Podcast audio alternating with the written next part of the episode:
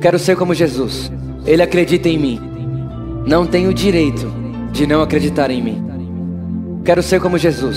E Ele acredita nas pessoas. Não tenho direito de não acreditar nas pessoas. Quero ser como Jesus. E Ele fez tudo por amor. Não temos o direito de não fazermos tudo por amor.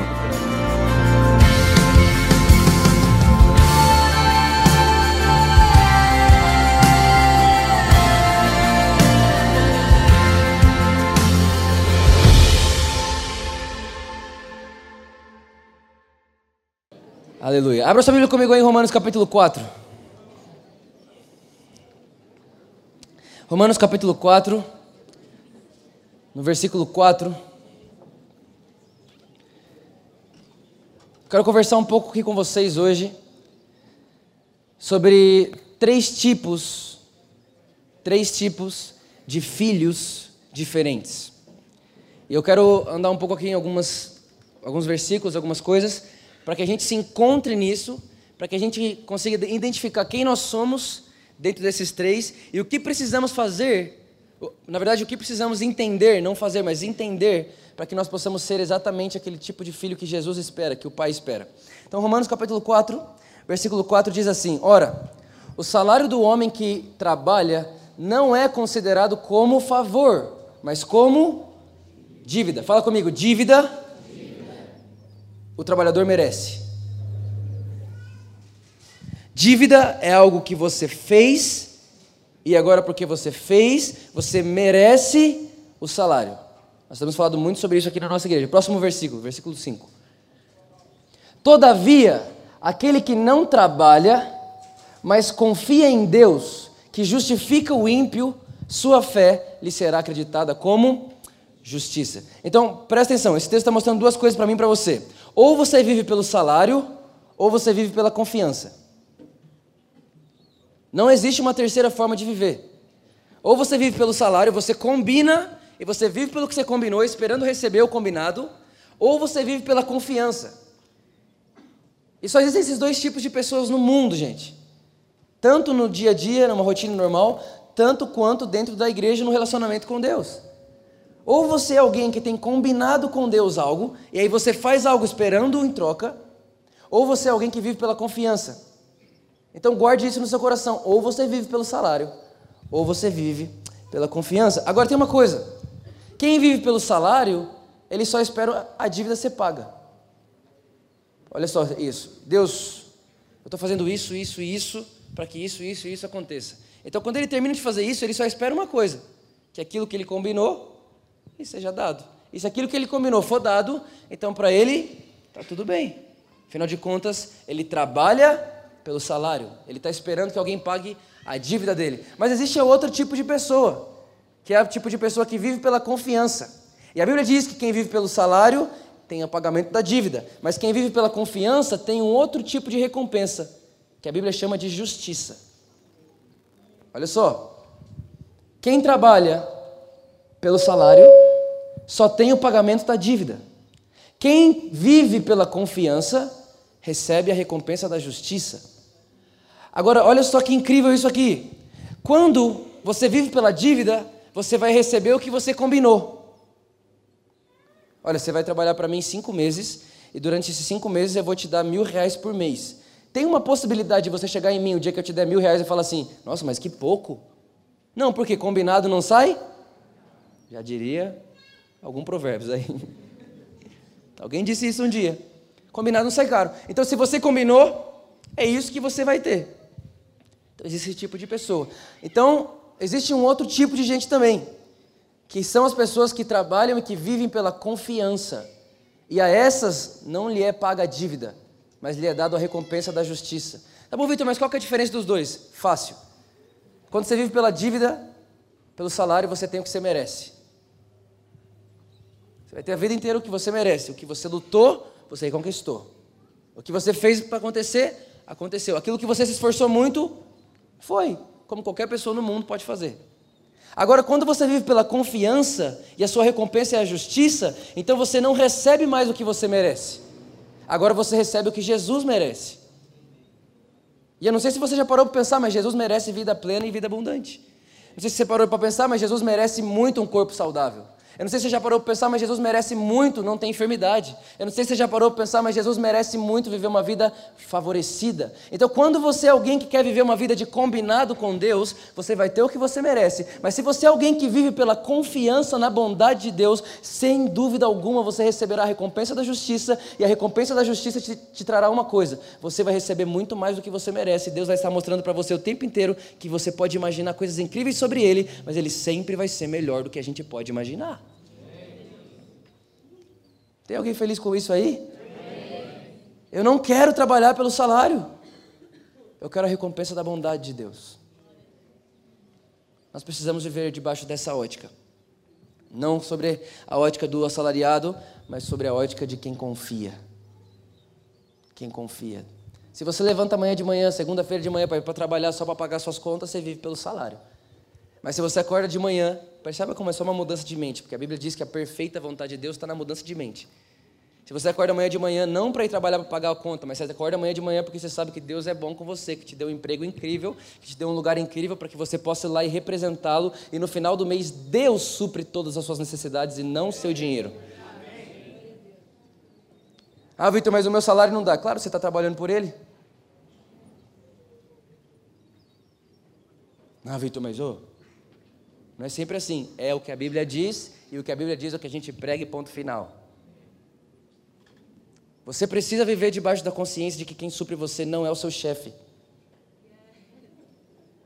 não é a sua empresa, e se ela falir? Quem me supre é o mesmo que dá de comer aos passarinhos e veste as flores do campo. E eu vou dizer uma coisa, a Bíblia diz que ele não dorme, e ele também não se esquece. Por isso eu vivo com a plena certeza, dia após dia, viverei através de um favor imerecido. Nunca, nunca, nunca, nunca vou viver para precisar receber salário, já que eu já vivi debaixo da justiça de Cristo. Isso se chama boas novas. Boas novas. Agora, abra sua Bíblia comigo em Lucas capítulo quinze, versículo onze. Eu quero te mostrar isso na prática. Lucas, capítulo quinze, no versículo onze. Jesus continuou: um homem tinha dois filhos. O mais novo disse a seu pai: pai, quero a minha parte da herança. Assim ele repartiu sua propriedade entre eles. Não muito tempo depois, o filho mais novo reuniu tudo o que tinha e foi para uma região distante, e lá desperdiçou os seus bens vivendo irresponsavelmente. Depois de ter gasto tudo, houve uma grande fome em toda aquela região, e ele começou a passar necessidade. Por isso, foi empregar-se com um dos cidadãos daquela região, que o mandou para o seu campo, a fim de cuidar de porcos. Ele desejava encher o estômago com as vagens de alfaborreira que os porcos comiam, mas ninguém lhe dava nada. Caindo em si, ele disse: quantos empregados de meu pai têm comida de sobra, e eu aqui morrendo de fome? Eu me porei a caminho e voltarei para meu pai e lhe direi: pai, pequei contra o céu e contra ti. Não sou mais digno de ser chamado teu filho. Trata-me como um dos teus empregados. A seguir levantou-se e foi para o seu pai. E estando ainda longe... Estando ainda onde, gente? Longe. Seu pai o viu e, cheio de compaixão, correu para o seu filho e o castigou. E o repreendeu. E ficou bravo com ele. Não? Por que Deus não ficou bravo? Porque Deus está... O abraçou e o beijou. O filho lhe disse: pai, pequei contra o céu e contra ti. Não sou mais digno de ser chamado teu filho. Eu queria saber quando é que ele foi. Mas alguém queria saber quando é que ele foi? Eu queria. Mas o pai disse aos seus servos... Olha como, olha como o pai deu moral para o filho. O filho chegou, imagina, com certeza ele estava muito preocupado, com certeza ele estava um pouco ansioso. O que, que será que meu pai vai fazer comigo? Será? Que que, como que será que vai ser? E de repente ele chega e fala... O discurso estava pronto, ele já tinha ensaiado o discurso antes, ele tinha ficado falando no espelho, lá na frente do espelho, ele já tinha tudo pronto para chegar diante do pai e dizer um discurso pronto, e tudo que ele precisava era ouvir a resposta do pai. E quando ele chega diante do pai para dar o discurso que ele tinha ensaiado há tanto tempo, o pai dele nem tchum. Pai, peguei contra o céu e contra ti. O pai dele vira as costas e fala: gente, gente, festa! Festa, festa, festa. Ele olha aqui: festa? Festa? Tragam a melhor roupa e vistam ele. E coloquem um anel também nos seus dedos e calçados em seus, em seus dedos, não, um anel em seu dedo, e calçados em seus pés. Tragam um novilho gordo e matem-no. Vamos fazer uma festa e comemorar. Pois este meu filho estava morto e voltou à vida. Estava perdido e foi achado. E começaram então a festejar. Enquanto isso, tinha um outro filho, o filho mais velho. Enquanto isso, o filho mais velho estava no campo. E quando se aproximou da casa, ouviu a música e a dança. Agora você imagina, esse filho mais velho trabalhava todo dia, sem parar. Todo dia ele tinha um horário para entrar, ele tinha uma hora para sair. E de repente deu a hora dele sair do trabalho dele. Ele está saindo, está voltando para casa. Bom, agora eu vou descansar, porque amanhã eu tenho que voltar a trabalhar, porque no final do mês eu tenho um salário para receber. E quando ele começa a chegar no seu lugar de descanso, está tendo música e festa. E ele olha e fala... Ele então chamou um dos servos e perguntou-lhe o que estava acontecendo. Este lhe respondeu, seu irmão voltou. E seu pai matou o novilho gordo, porque o recebeu de volta são e salvo. O filho mais velho encheu-se de ira e não quis entrar. Então seu pai saiu e insistiu com ele. Mas ele respondeu ao seu pai, olha, todos esses anos tenho trabalhado como um, como um, sabe qual que é outra palavra para escravo? Assalariado. Todos esses anos tenho trabalhado como um assalariado a teu serviço e nunca desobedeci as tuas ordens. O pai, você falou para eu chegar às seis da manhã, eu chegava às cinco para seis. Você falava para sair às duas da tarde, eu saía às duas e cinco. Eu sempre obedeci todas as suas ordens, nunca descumpri nenhum dos seus mandamentos. Mas tu nunca me deste nenhum cabrito para eu festejar com os meus amigos. Gente, ele pediu um cabrito. O pai deu para o filho que voltou um novilho gordo. Ele pediu só um cabritinho, você nunca me deu um cabritinho. Mas quando voltou para casa esse seu filho, esse seu filho, não é meu irmão, é seu filho. Quando voltou para casa esse seu filho, que esbanjou os teus bens com as prostitutas, mata o novilho gordo para ele. E disse o pai, meu filho, você está sempre comigo. E tudo que eu tenho é seu. Mas nós tínhamos que comemorar e alegrar-nos. Porque este seu irmão estava morto e voltou à vida. Estava perdido e foi achado. O mais incrível é que essa história termina assim. Eu não sei você, mas para mim isso é um filme inacabado. A história termina com o pai fora da casa, com o irmão fora da casa. Pergunto para vocês, ele voltou para casa ou não? Jesus não termina a história. A história para no meio. E eu quero mostrar um pouco aqui para vocês hoje por que ela parou no meio. E eu quero que todos nós saímos daqui hoje entendendo quem nós somos. Quem somos nós? Como nós temos respondido à festa que Deus tem feito para a humanidade. Vocês estão comigo nessa? Então eu quero, eu quero passar com vocês aqui rapidinho é, algumas características específicas de cada um deles. E, eu, e aí nesse momento vai ser onde você e eu nós vamos se encontrar em algum, alguma dessas características e nós sairemos daqui transformados em nome de Jesus. O primeiro filho é o filho que foi embora. O primeiro filho é o filho que chegou no pai e disse, pai, eu quero a minha parte da herança. Mas tem uma coisa, gente, você como filho só recebe herança quando seu pai morre. Então esse primeiro filho matou seu pai. Quem que é esse tipo de pessoa? São pessoas que vivem como se o pai, Deus, não existisse. São pessoas que estão vivendo a sua vida ao léu. São pessoas que falaram assim, Deus, obrigado pela vida, porque eu sou herdeiro da vida. Deus, obrigado pelo ar, porque eu sou herdeiro do ar. Deus, obrigado pela terra, porque eu sou herdeiro dela. Deus, obrigado porque eu posso plantar e colher. Obrigado porque eu tenho um braço para trabalhar. Mas é o seguinte, eu pego a minha parte da herança e vou embora. Ele está usufruindo do que Deus deu para ele como herança. Porque está respirando, está vivendo, está cultivando, está trabalhando. Ele está vivendo o que Deus deu para ele como herança, mas ele matou o pai. Essa é a primeira característica do filho que foi embora. A segunda característica dele é que ele gastou tudo deliberadamente. Então, além dele pegar tudo que Deus deu para ele, ele está usando isso para coisas péssimas. Ele pegou tudo aquilo que Deus deu, ele pegou tudo aquilo que pela graça ele ganhou, ele pegou tudo aquilo que como herdeiro de Deus ele tem, e está gastando isso deliberadamente da forma como ele acha melhor. Olha que filho bom. Terceira característica, característica que a Bíblia fala que ele teve, é que no meio disso tudo, ele tinha tudo isso, mesmo assim ele falou assim, eu estou com vontade de comer comida de porco. Gente, são pessoas que vivem na terra hoje, e que elas nunca estão satisfeitas com nada, porque elas não entenderam que só tem um lugar de satisfação plena, e elas estão fora daquele lugar.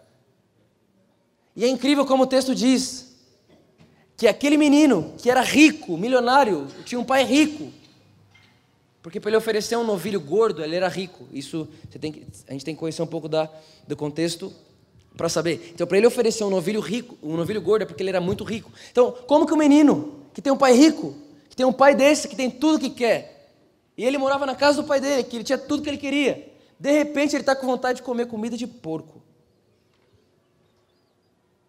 Pensa nisso. Uma coisa, gente, é o pobre ficar rico, outra coisa é o milionário e, e comer comida de porco. Pensa.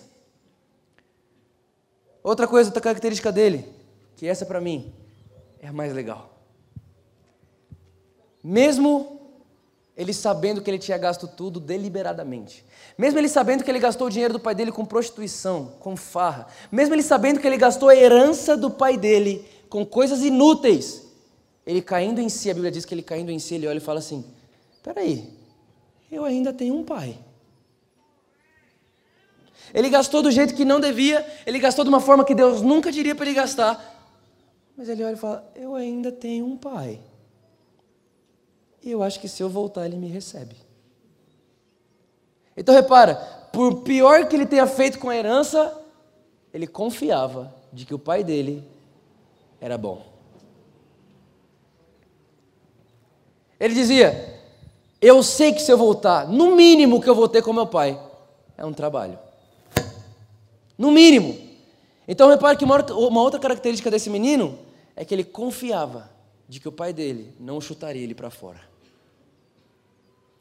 Você lembra que a gente leu no texto de Romanos capítulo quatro?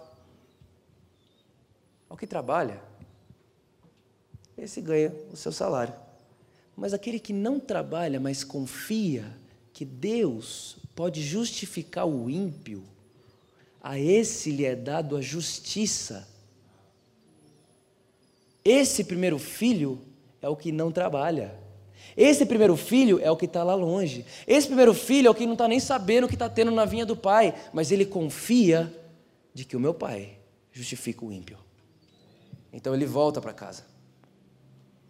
Olha que coisa mais incrível. E a quarta característica dele é que quando ele chega em casa, ele é recebido com festa. Ele merecia festa? Não. Ele merecia o, o churrasco? Não.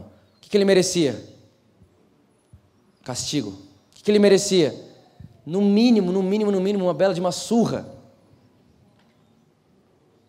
Mas porque ele confiou no Deus que justifica o ímpio, ele chegou lá e recebeu a festa que Jesus merecia. Tem alguém aí? Está dando para entender isso? Agora o segundo filho, o filho mais novo, o filho mais velho. Primeira coisa, a Bíblia diz que ele chega no pai e fala assim, pai, eu tenho trabalhado para você como escravo. E a Bíblia diz em Gálatas capítulo quatro, versículo um, que enquanto o herdeiro é menino, ele nada se difere de um escravo. Então repara que aquele cara era herdeiro, mas ele era um escravo porque era menino. E menino aqui não está falando de idade não, está falando de maturidade. Ele chega no pai e fala, pai, eu trabalho minha vida inteira para você como escravo, como escravo, e você não me dá nada. É claro, filho, para o escravo eu só pago o salário. Eu não tenho responsabilidade com, de, de ser pai para escravo. Escravo tem salário, porque tem combinado. Você lembra que você falou para mim que se eu te desse isso, isso e isso, você estaria feliz, trabalharia para mim? Das duas às seis? Uhum, das seis às duas? Aham. Uhum. Então é isso que você tem. Mas aí o pai olha para ele e fala assim, filho, vocês não sabem que tudo que eu tenho é seu? Mas você continua com esse pensamento de escravidão? Você continua com esse pensamento ainda de assalariado? Você continua com esse pensamento de que se eu fizer, você, se eu fizer certinho, meu pai me dá. Se eu não fizer certinho, meu pai não me dá, então eu vou fazer certinho, não porque, não, porque, porque eu preciso que meu pai me dê. Você ainda continua com esse pensamento, mesmo sendo o Senhor de todas as coisas? A outra característica dele é que ele não conhecia o coração do pai. Sabe por que não? Porque ele deveria perceber que todos os dias o pai estava esperando o filho mais novo voltar.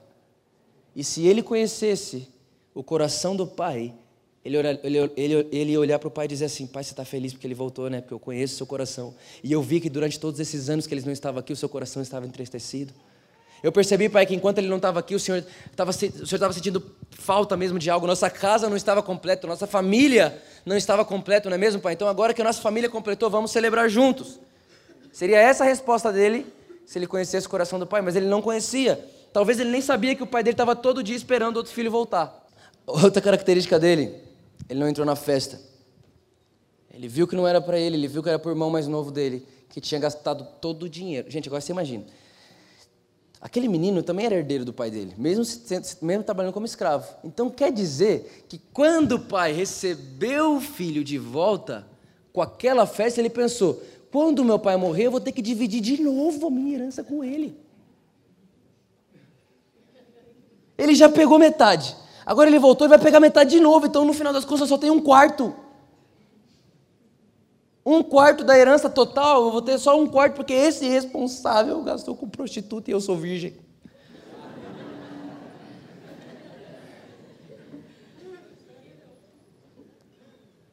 Está fazendo sentido?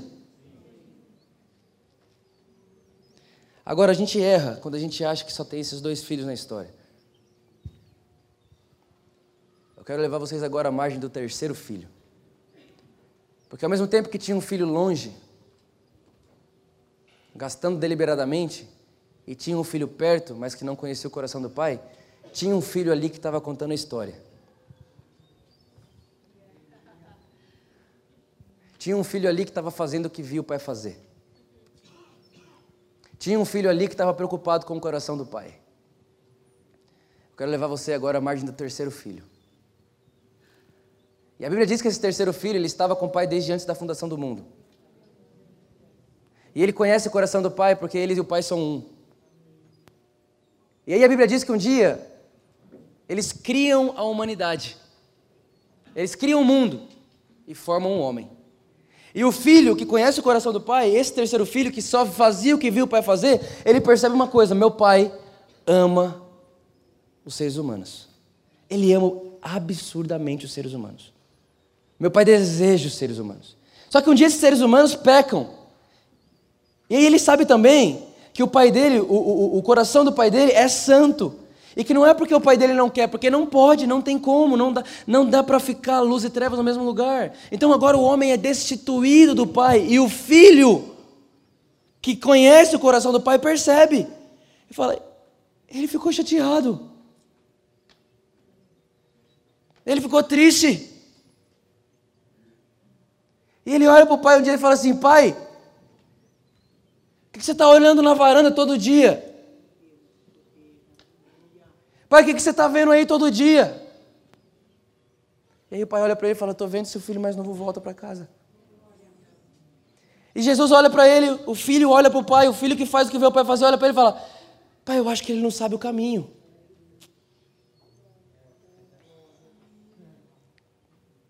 Eu acho, pai, que os seres humanos não vão descobrir o caminho sozinho. É verdade, né, filho? É. Qual que é a sua ideia, filho? Então faz o seguinte, pai. Faz de mim o caminho.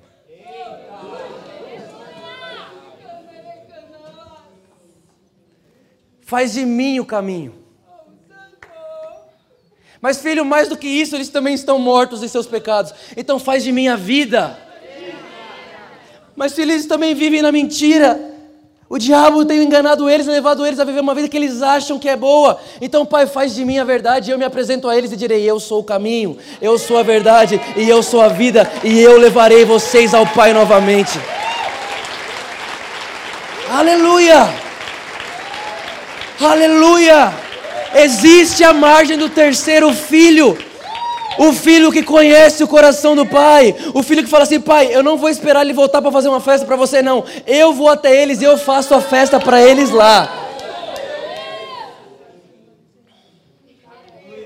Existe o filho que fazia o que viu o pai fazer.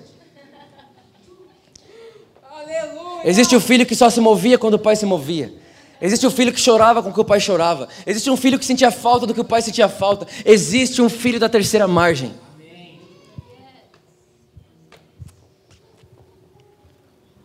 E esse filho não tinha salário. Mas a Bíblia diz que ele tinha uma recompensa. E sabe qual que era a recompensa do filho? A satisfação do pai.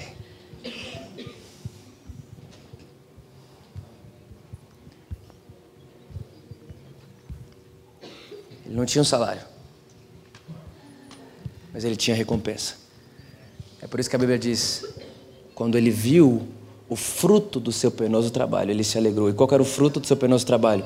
Trarei de volta o filho mais novo ao meu pai. Esse era o fruto do penoso trabalho de Jesus. Foi isso que Jesus veio fazer. Uma outra característica dele, ele sabia que o pai queria todos em casa. E é por isso que ele fala assim, eu não vim para condenar o mundo, eu vim para levá-los de volta, eu vim para salvar. O Filho do Homem não vem para condenar a humanidade, muito pelo contrário, ele se torna parte da humanidade. Ele entra e participa da festa da humanidade, para que ele possa até pegar os irmãos mais novos e levar de volta para casa. É por isso que a Bíblia diz que Jesus é o primogênito entre muitos irmãos mais novos. Eu já fui o irmão mais novo. Talvez você está aqui hoje e você ainda é o irmão mais novo, seu irmão mais velho está na casa. E ele não está com ciúme de você. Muito pelo contrário, nem se escondendo de você ele está. Muito pelo contrário, ele está caçando você. Ele está te procurando. Ele, tá, ele sentiu o cheiro que você vinha aqui e ele veio hoje por causa de você. E eu vou te dizer uma coisa, você não vai sair daqui hoje sem ser pego por ele. Ele não erra a mira.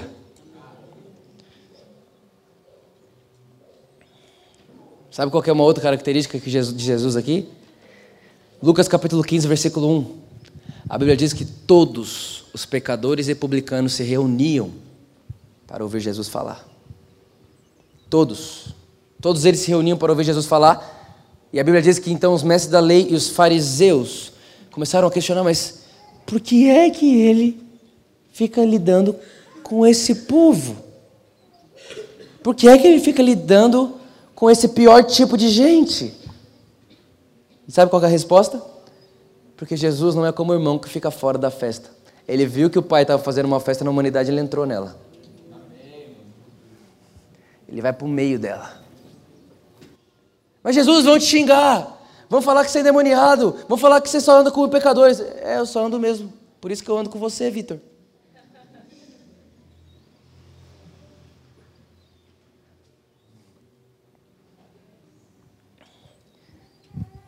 Eu quero declarar que em nome de Jesus, nós não seremos como os irmãos que ficam fora da festa de que Deus está fazendo para a humanidade. Nós entraremos na festa. E mais do que isso, nós diremos ao nosso pai, pai, pelo que o seu coração está batendo? Eu posso perder a minha herança, eu posso ganhar nada da herança, pai, eu não quero nada, eu não quero salário, o meu salário, o meu prazer é a sua satisfação, pai, eu entrarei aonde que tiver que entrar, eu irei aonde que tiver que ir, mas pai, eu vou fazer tudo para que a nossa casa esteja cheia novamente, eu farei de tudo para que a sua casa esteja cheia novamente, porque a alegria do pai é ter os filhos na casa. Gente, eu vou falar uma coisa para vocês, a nossa igreja, a igreja por amor, a igreja de você que está aqui nos visitando hoje, eu quero declarar em nome de Jesus, nós não seremos como as pessoas que ficam de fora do que Deus está fazendo, muito pelo contrário, nós entraremos com muita força, nós entraremos com muita ousadia, nós entraremos com muita alegria e diremos, nós estamos aqui porque o nosso Pai está aqui também, nós viemos aqui porque o nosso Pai veio aqui primeiro, e se nós amamos você, humanidade, é porque antes de nós chamarmos, o nosso Pai nos amou, e é por isso que estamos aqui, o Pai está esperando você em casa. Aleluia, aleluia.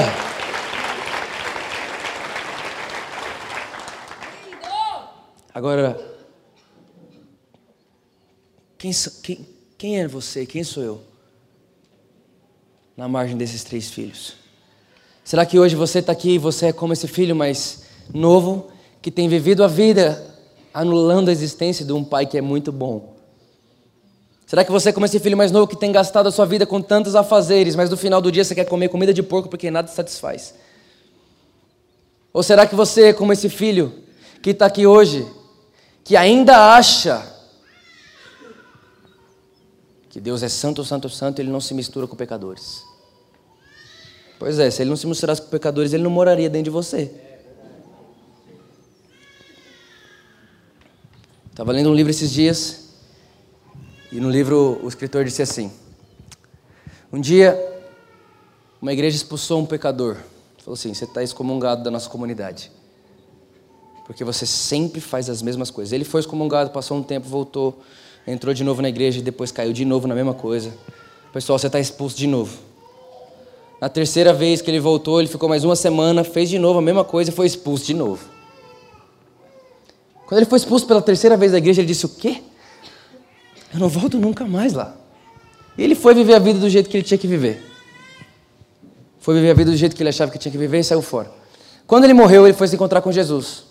E aí a história diz que ele foi chegando de perto de Jesus com cabecinha baixa, triste, preocupado, pensando, o que será que Jesus está pensando de mim? E ele com a cabeça baixa, se aproximando de Jesus. A história diz que ele pega, Jesus pega a mão dele, vai no queixo do menino e levanta. Fala assim, por que você está com a cabeça baixa? Aí ele olhou para Jesus e disse, Jesus, eu estou com a cabeça baixa porque pensa, se na igreja, na terra, eles não me deixarem entrar, você acha que eu vou conseguir entrar aqui?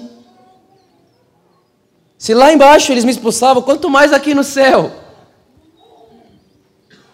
Jesus falou assim, olha para mim. E quando aquele menino olhou para Jesus, Jesus, Jesus olhou para ele e disse assim, sabe de uma coisa? Pelo menos você entrou lá três vezes e te expulsaria e eu que nunca deixaria entrar.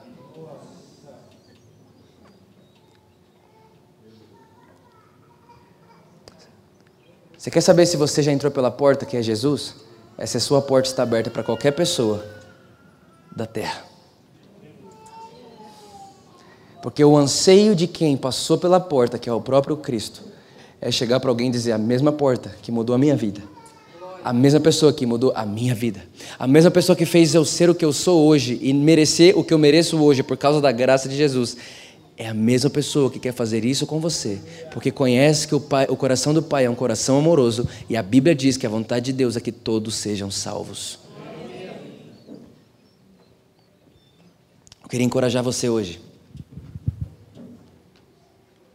a entrar num lugar de terceira margem, aonde você vai ter o coração do Pai, vai fazer o que o Pai faz, vai chorar pelo que o Pai chora.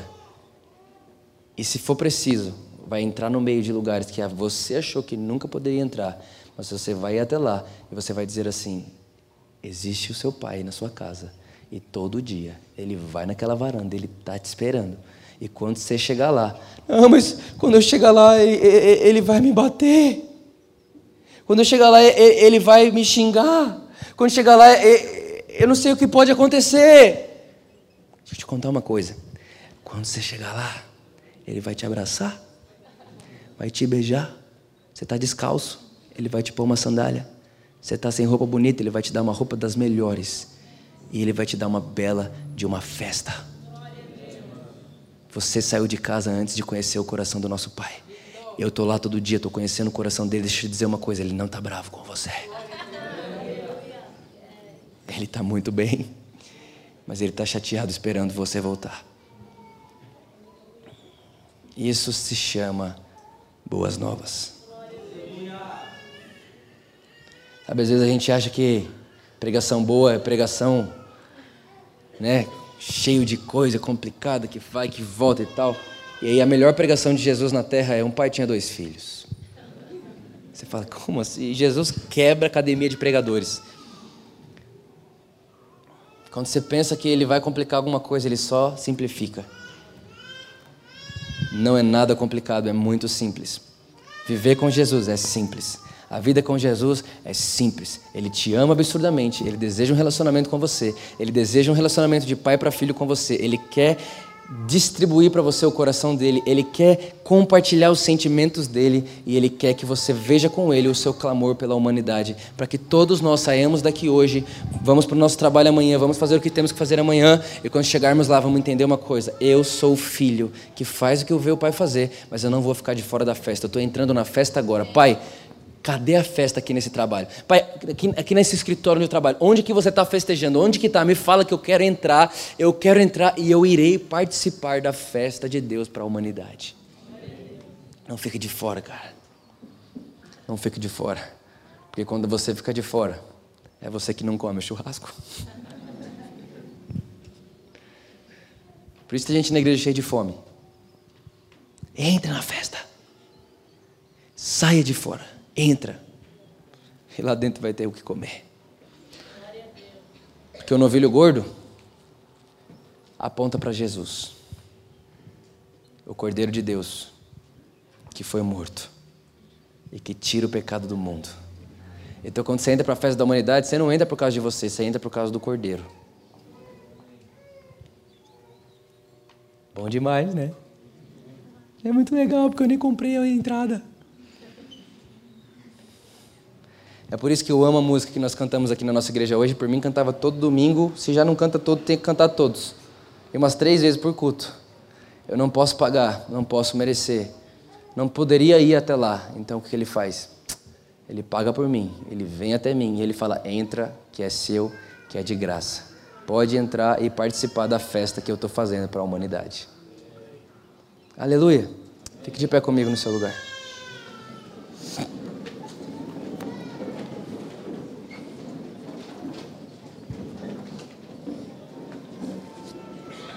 Aleluia. Feche seus olhos.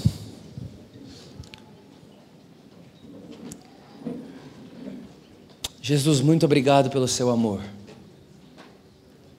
Obrigado, Jesus, pela sua graça maravilhosa.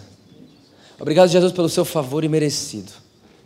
Obrigado, Jesus, porque nós podemos entrar confiadamente no trono da graça por causa do Senhor. Nós entramos com confiança em Jesus. Só o Senhor Jesus pode fazer isso com a gente. Só através do Senhor nós podemos conhecer o nosso Pai. Obrigado, Jesus, porque o Senhor é o caminho, o Senhor é a verdade e o Senhor é a vida. E através do Senhor, nós temos comunhão com Abba, Pai. Nós éramos órfãos, nós estávamos perdidos, nós estávamos desperdiçando a nossa vida, nós estávamos querendo comer vagem de porco, nós estávamos querendo, Jesus, coisas péssimas, até que um dia o irmão mais velho chegou, e quando ele chegou, ele nos apresentou o seu caminho, Pai, ele nos apresentou a sua verdade, e ele nos apresentou a sua vida em si mesmo, e hoje nós podemos estar aqui, Pai, por causa da sua bondade, por causa da sua graça, por causa do seu favor, porque o Senhor é bom. Muito obrigado, Pai, porque o Senhor nos viu. Obrigado, Jesus, porque o Senhor viu o coração do Pai, e viu que o coração do Pai estava para conosco, que estávamos perdidos, e o Senhor veio nos buscar. Muito obrigado, Jesus, porque o Senhor é o nosso Salvador. Obrigado, Jesus, porque o Senhor é a nossa herança. Obrigado, Jesus, porque o Senhor é o nosso irmão mais velho, primogênito entre muitos irmãos. Obrigado, Jesus, nós te amamos. Obrigado, comece a agradecer Jesus aí no seu lugar. Diga para ele, Jesus, muito obrigado. Obrigado, Jesus, porque aquele lugar era meu. Obrigado, Jesus, porque o lugar de herdeiro na casa era seu. O lugar de herdeiro na casa era seu. O Senhor me chamou de volta para lá. Obrigado, Jesus, muito obrigado. Muito obrigado. Obrigado, Jesus, muito obrigado. Vamos lá, gente, agradeça a Jesus aí no seu lugar. Agradeça a Jesus aí no seu lugar. O Cordeiro de Deus que tira o pecado do mundo, o Salvador da humanidade, amigo de pecadores, amigo de prostitutas, amigo de impostores, amigo de publicanos, Jesus chamado Cristo, o Salvador do mundo. Obrigado, Jesus, porque quando o Senhor viu a nossa sujeira, obrigado, Jesus, porque quando o Senhor viu a nossa escuridão, isso não te afastou de nós, muito pelo contrário, o Senhor entrou no meio dela, o Senhor entrou no meio da nossa escuridão e trouxe luz, o Senhor entrou no meio da nossa sujeira e trouxe limpeza. Obrigado, Jesus, porque o seu sangue nos limpa de todos os pecados. Obrigado, Jesus, porque nós somos perdoados. Obrigado, Jesus, muito obrigado. Obrigado, Jesus.